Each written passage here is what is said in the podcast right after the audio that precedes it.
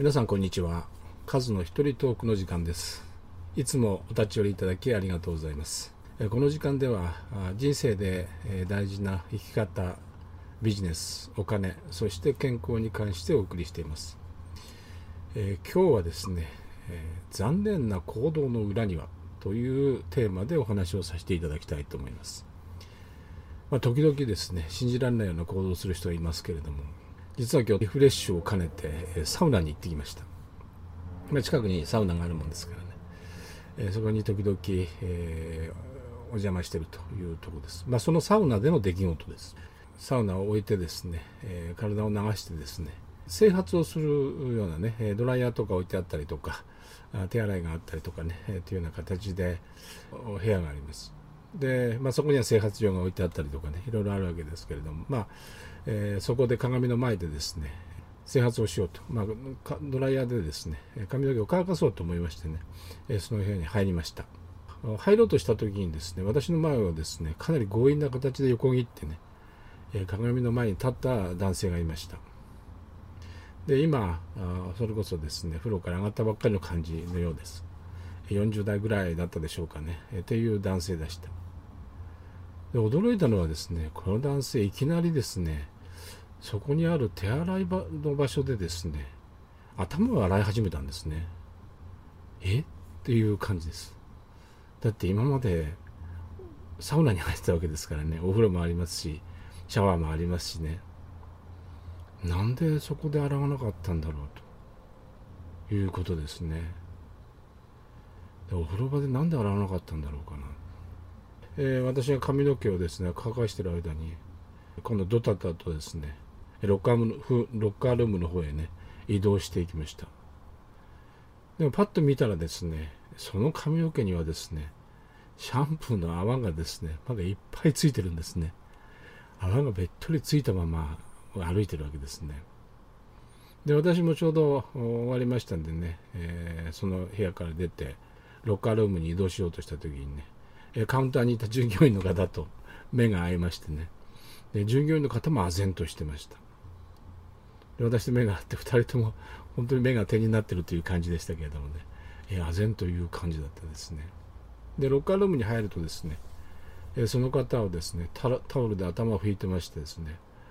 でも体を拭いてなかったんですかね。もう下はですね水でべちゃべちゃな感じでね。でもそそくさと着替えてね出て行きました。でその時にですねまあ本当に何とモラルのない人なんだろうかなというふうにね、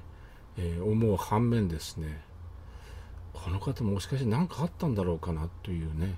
ことをちょっとこう頭をよぎりました。で実は私が現役だった頃にですね、えー、あったお話をね思い出しました。でそれどんな話かって言いますとねあのとあるコンビニのですね駐車場にえー、車が、まあ、そこに入ろうとしたらね、えー、車が止まってました。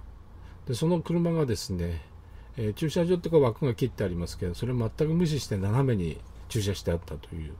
ことがありました。で何台分もですね駐車場を潰してるわけですからねとんでもないやつだな。